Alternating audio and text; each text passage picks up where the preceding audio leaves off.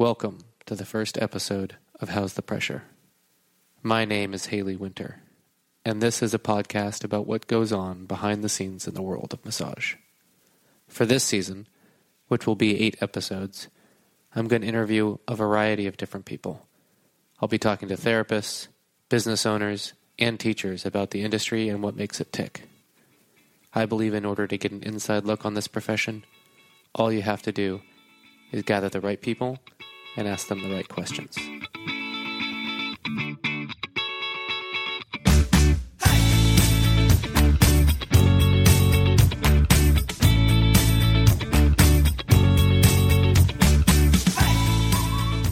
Please keep in mind that this is my first season, and as such, the audio is going to be compromised. It will not sound as clean or as clear as I'd like, but if you bear with me, it will get better over time. This week, I'm talking to Jason Garcia, a successful and multi talented massage therapist. Known by some as the massage professor, he has over 20 years of experience helping clients, teaching students, and he's on the precipice of launching his first book. His passion is in helping therapists reach long, sustainable careers, and that is the subject of our show today. Um, so today, hey, we have with us uh, Jason Garcia. Welcome, Jason. Great to be here. Thank you, Haley. Um, you've been doing a lot of great things in uh, the field of bodywork, but uh, today I wanted to bring you in to talk a little bit about the business side of massage therapy. And you know, it's it's something that is I feel underaddressed in in the uh, schooling side of things, in the educational side. We tend to focus a lot on the technique and not so much on how to use that technique to make a business. I, I couldn't agree with you more. Absolutely. And so. Um, what got you interested in the business of massage? You know, I think maybe having done it for long enough, as far as a practitioner myself, and, and then as a as a and as an instructor, I think when I got into teaching 14 years ago, I thought, okay, here's my opportunity to really make a difference in, in my profession and, and, really really build some wonderful practitioners. And, and so I became a body mechanics kind of expert, and, and, and people knew me for that. Oh, when you need body mechanics, oh, go to go see Jason. And I thought that could really create longevity in a career. And then I saw, okay, that's not creating longevity. Therapists were still leaving the profession. So I thought, okay, maybe deep tissue, trigger point, maybe a specialty. You know, so therapists getting good with their te- techniques and being effective at handling conditions. And, and, that did okay, and they got better, but, but it wouldn't keep them around for long. And then I thought, well, what, what's really at the core? It seemed to be more business types of uh, uh, topics, and not like how do you start a business, but how do you maintain a business? What are the different aspects in my business of who I am that could make me successful? And, in the last four years of me concentrating on that with therapists that I've come across, you know, teaching, it's really extended careers. It's allowed them to be in it for longer. Hmm. Are there any like surprising statistics that you know of or have found in your research uh, around bodywork? I mean, interestingly enough, I think one of the statistics is how many few therapists know the percentages of who they're bringing back. you, you know, return I, clients? Return clients. You yeah. know, I think it's one thing to say, "Hey, I know what my return clients are," because those statistics can be surprising. But how few therapists know what they're how they're performing. And if I ask, well, how many clients come back to you? And it's like, well, some of them or, or, a lot of them, and and then they, and then questions later are like, well, well, how do I make new clients? Mm-hmm. Comes back to the first question of like, keep the ones you have, you right? Know? So I think how many of us don't know what our success is based on the clients we have now. Yeah, that's it. It kind of strikes to a point of you know, in typical business terms, that's called quality assurance right? Yes. And yes. customer acquisition, right? Yes. So it's, it's these terms we don't act, we don't think to apply to bodywork, but they're so applicable because it is a business. Yeah, probably terms that we're afraid of as therapists. Just for you having said that, I'm like, oh my god, and I'm like, oh, there's that non-therapist, you know, that right. coming up, that apprehension of, of right. just knowing that that those are important. Yes, and that they're they sound big and scary, but they're really terms that once we understand the true meaning of it are important and we agree that they're important. Absolutely. Just because they have a fancy name doesn't mean it's not practical. I think it's something that we can add any day in, in our in our life, but certainly in our practice. And, and, and big words shouldn't scare us. So, do you think that therapists tend to overestimate their ability to bring people back, or underestimate? What do, what do you think? The I think it. I think it's overestimate, but I think it's also a fear. I think that when you ask people, there's a real quietness and almost like I don't want to, I don't want to know, and, and I think it comes back to that like, well, I'm measured by that, I guess. Because you're asking me because you want to know how successful I am. Mm-hmm. And as an instructor, I it's almost like me finding out, well, how long have you done massage for? People are like, oh, I uh, just started. You're like, that, that's okay. I yeah. just want to know how many miles you have on those hands. Yes. You know, yeah. similarly, well, how many, you know, how is your practice? Who who comes back and what does that look like? And people think, oh, ask me about how successful. No, no, no. I just want to know what the starting point is. Right. And, and the fact that there's a bit of an apprehension towards that. Well, knowing. also once you put a number to that, you you can now be held accountable to it. It's true. Now, is there like a couple of like most common mistakes that therapists make with regards to the business approach to their practice? And maybe we've touched on it with this not paying attention to the returns. But is there any other ones that mistakes that, that therapists make? I mean, I think that um, I think we equate our techniques too much to business. I think as I as I'm out there talking with my student therapists and, and, getting a feel for what, what they're concerned about, you know, what occupies their attention, their time, it's so much about techniques. It's about what impresses them is how you got into that deltoid or how you got into that iliacus muscle where others couldn't. And, and it's very impressive and it, it's really neat to be able to do that. But, but, but when it comes to business success, people don't come back for techniques right? People don't come back for ultimately just, hey, that was the best getting into my iliacus I've ever had.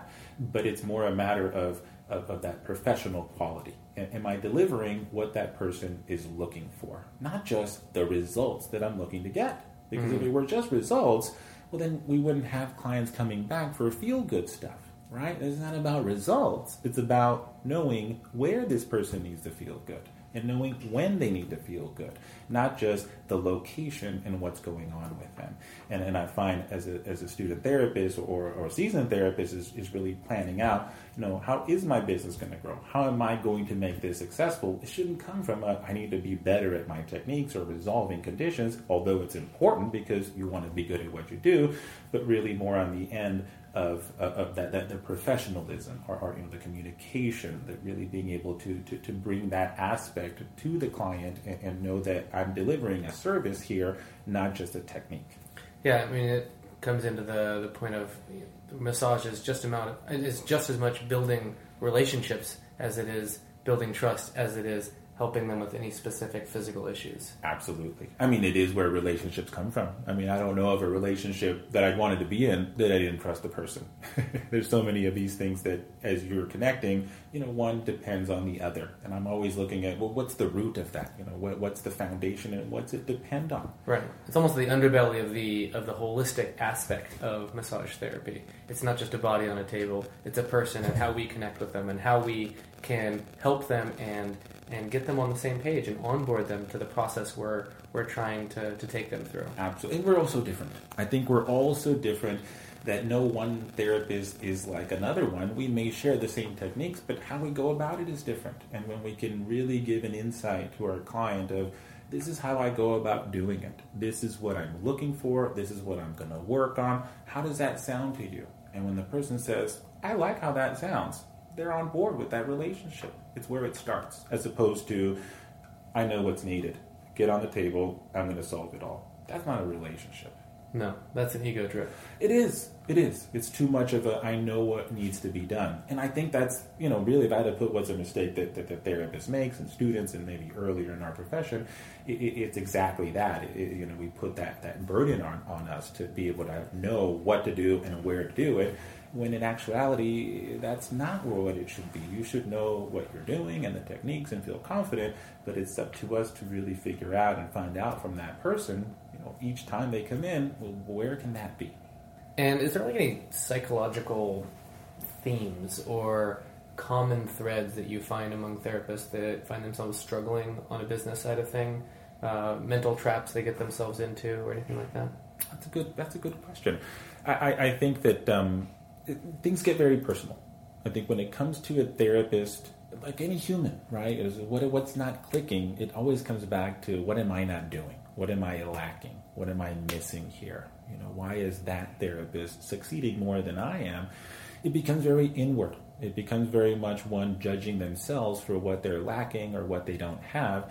And often I see that what creates a lot of the turmoil when I'm working with therapists, whether it's in a class setting or coaching them one on one. So much of it is to really build up their confidence and say, everybody goes through this. You know, the, the, the, past five therapists I've worked with have gone through this. Just make an effort. Tell me, give this a try. And when the person gives it a try, immediately they come back and say, three of the five people rebooked because I asked them that question you told me to ask. And then it becomes a part of them. And that confidence changes. Where nothing actually was added or taken away from them, it was just a different spin on what they've already been doing, which is just choosing different words. Yeah, it's uh, it's interesting. It's a nice way of phrasing that. I, in in my in my classes when I talk to people about this, it's it's always yeah that fear of like oh what am I what do I not have, and it's actually no it's like no what are you not doing? Yes, exactly. It's not who you are; it's what you're doing. Without a doubt. Yeah, yeah. I mean, so many of, of our clients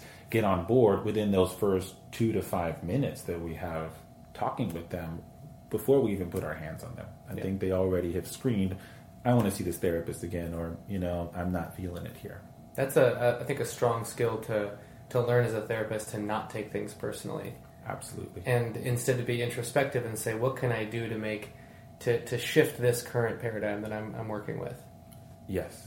In your mind, how much should a capable and skilled massage therapist be making in a metropolitan area per year? Would say that's a good it's an interesting question. I mean, I, I think it, I, I think back to numbers that I've heard in the past. I think that there was somebody who, and I forget where I saw this, but they had a big thing with massage therapists and putting the question out: How many of you are making fifty thousand or more? There seemed to be this like this fifty thousand or more club, you know, and it seemed like, oh, that's that's a big number. And you know, years ago I'd have thought, yeah, I'd love to hit fifty thousand dollars, you know. And then you start to hear, oh, what about double? What about a hundred thousand? That's kind of unheard of, you know. Somebody to say, oh, you're making a hundred thousand. So I think I think it's certainly more than fifty thousand dollars, and a hundred thousand would be great, and it's doable. Hundred thousand is doable, and I, I've thought about it. I've done the numbers and thought, what is it? It's very capable. I just don't think it's a number we tend to look at if I were to choose a range, it would be fifty thousand starting to maybe seventy five thousand would be a good good good amount. And that's starting as in like coming out of school? Coming out of school, I mean, goodness, it'd be more like a 30 to 50. I, yeah. I think you can. You know, yeah. I, think, I, I, 20 years ago when I went to school, you know, there was somebody in school who was charging $100 for her massage, and she was doing great. I don't know how she did after that, but I thought, well, what does she have that I don't? Confidence.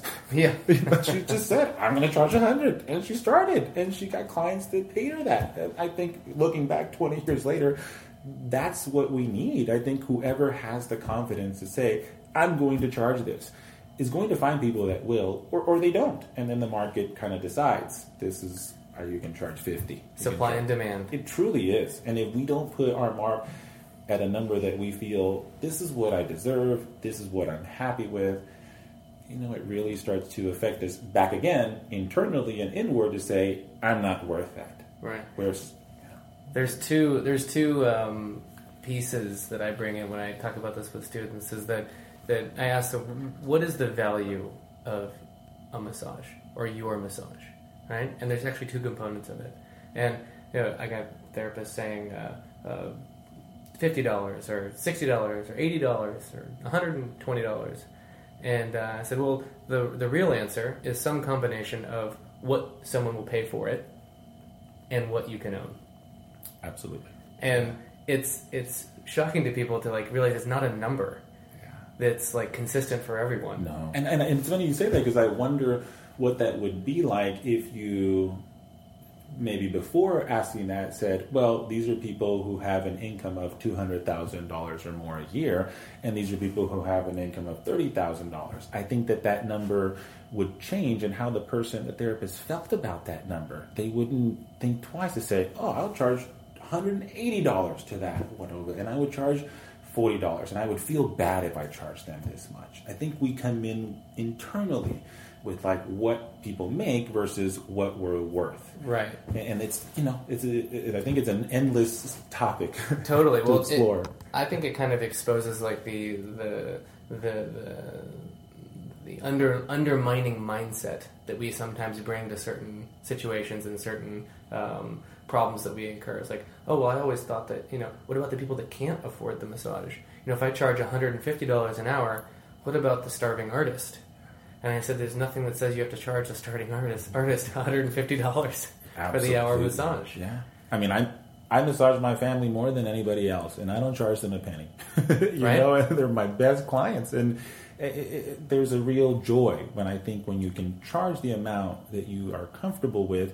And, and give away or at a low price or just give away to the people who you think you shouldn't charge. I don't I think that we need to make a living doing this. Absolutely. It's not easy. I think that yeah, when you know, for people coming out of school, there's there's definitely a room and space for discounts and and, and making things available to different uh, levels of, of, income. However, for me, like I feel like when you get to a certain um, a certain income and a certain uh, status in, in the field, it's almost better to charge a lot or not at all Absolutely. and then it just makes things really clear. Yes. I know from my own practice, I don't charge for out calls. I mm-hmm. don't almost ever do out calls, but it's a it's a boundary I put. If I'm going to someone's house, they're receiving that money for they're receiving that massage for free. Absolutely. In some ways, it actually puts a little bit of a hold on it because they feel a little guilty receiving massage for free, so they're less likely to ask me to do it. And the only time I'm actually going to do it is if they're in an emergency and they need it, and I feel like I'm in a space to give it. Uh, yes. I mean, I, I always, I mean, it's a great way to look at it. And, and I think similarly, for me, regardless of what environment I'm in, and, you know, if it's a $30 massage or a $200 massage, that, that, that I let the individual tell me when there's something that they can't meet financially. If, if the person who I'm charging 30 says, you know what, it's a little too much for me, then I'm going to say, well, what, what, what can work for you? You know, 15 minute session, 30 minute session, more homework for you to have. Similarly with the $200 person, if they say, I can't pay the $200, I say, what can work for you? Mm-hmm. Because, you know, it may mean more homework for you to take home with you. There's always a way to figure things out where I don't have to put the burden on myself for my value, but when somebody speaks out and says, I can't meet you, that then I come with open arms and say, that's okay because you've expressed interest and you're here sharing this space with me. And I feel blessed to have you here as well. How can we make this work? Right. Do you have any good rules with regards to raising your rates? Yeah, you know, it's funny you say that. It, I, so many times, I, I've worked a lot for other companies, and I, and I like that. I like working where I get a percentage, and I have my own private practice where I see clients that I've seen for 12 to 14 years. So I think it's different. I think when you're working with a third party and contracting to say, you know, wow, what are their rates going to go up? And, and, you know, I need to be comfortable with that because I don't have control over that. And then there's my own personal rates. And, and I think when I'm, I'm raising them over you know 20 years. You know, I think that I was ch- charging probably half of what I was charging now, and, and over time I have increased those. I think that when it's something that feels like I've had added training, I have more skills to be able to do this, and for me to think about, well, why am I charging more? Is it that I'm better at what I'm doing? Is it that I'm more effective? Is it that I have less time to see people? There need to be reasons for that, not just hey, it's been two years, seems about right. When I come in thinking, wow, I, I, that year I, spent learning those techniques. You know, now I, I know how to do trigger point work. Now I know how to do myofascial release. Those are reasons that in time, the maturity and the being able to have more ability to do things and just investing the time and money in myself gives me that ability to raise. How much I raise, Generally it's not going to be more than 10 to 15% at a time. I mm-hmm. think that that's a, a good amount where people aren't going to be like, wow, 30% more. That's a huge jump. I'm not going to lose a lot of people to increase it a little bit, but when it comes with a good reason. Following off of that, do you think that it's a good enough reason if your practice is full to raise your rates? As in, you don't have more time, so your your your demand has been maxed out, mm-hmm. And to decrease that demand, you have to raise your rates.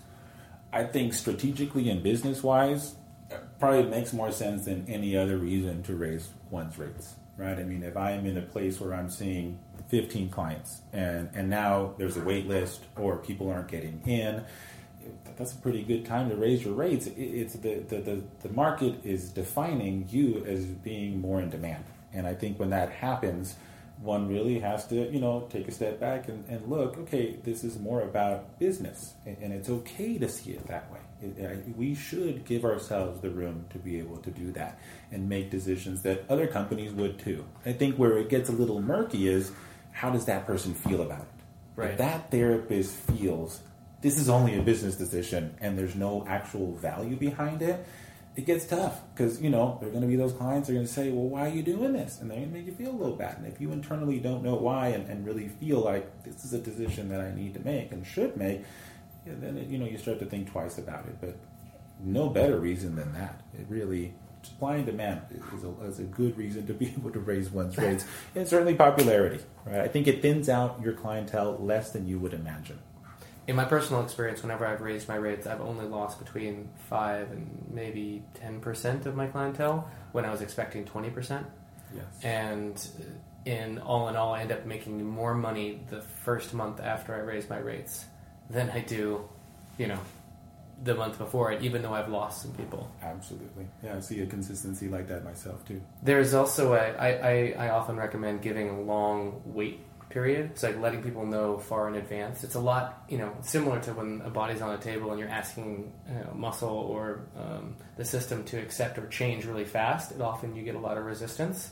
But if you go nice and slow, the body's much more accepting. The same thing is true psychologically with regards to the finances. I think if you give them six months, three months, it makes a big difference. And I, I think great absolutely does to give that space and cushion and a reason behind it.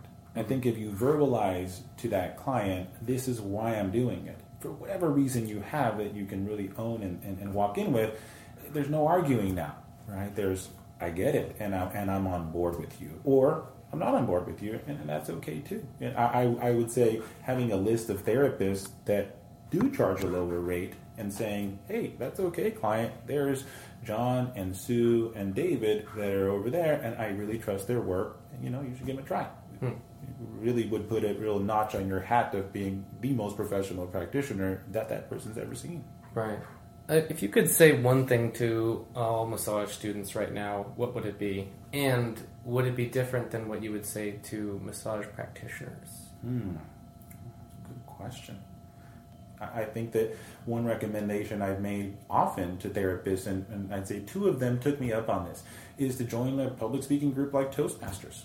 Mean, it's a group I was with for, for a few years, and I think more than any other group, before I even became a massage therapist, that group gave me more insight as to communicating with clients, being able to to read them a little bit as well, feel confident to talk to them, and I think that, that that's where we're lacking a bit. If, if there were some advice I had to give a new therapist or, or a veteran therapist, is to really look at their communication skills. That is the first professional skill I would say that needs to, to, to come forward because if we can't communicate the things that we're doing, why we're doing, what we envision for this person, then what we're actually doing is going to be lost. I don't know of any therapist that's able to resolve carpal tunnel syndrome or sciatica that didn't see their client more than once. I think when we can really put that at the forefront to say it's not about repeat business or seeing people or rebooking, it's about actually doing the things that these books talk about, right? Well, well how does it what does it take to get that person there? It's repetition, whether it's you as the practitioner seeing them again and again or us giving them homework.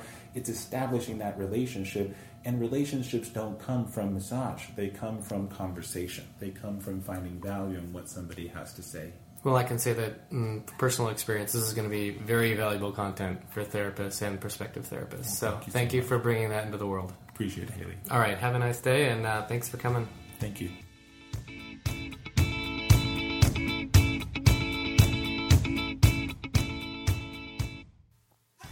Well, thanks for listening in today. I hope you were able to find some valuable nuggets in this conversation. Please do join us again, and if you have any questions or comments, or you want to learn more about today's guest, you can find the information through our website at www.howsthepressure.com. Until next time, be well and take care of yourselves.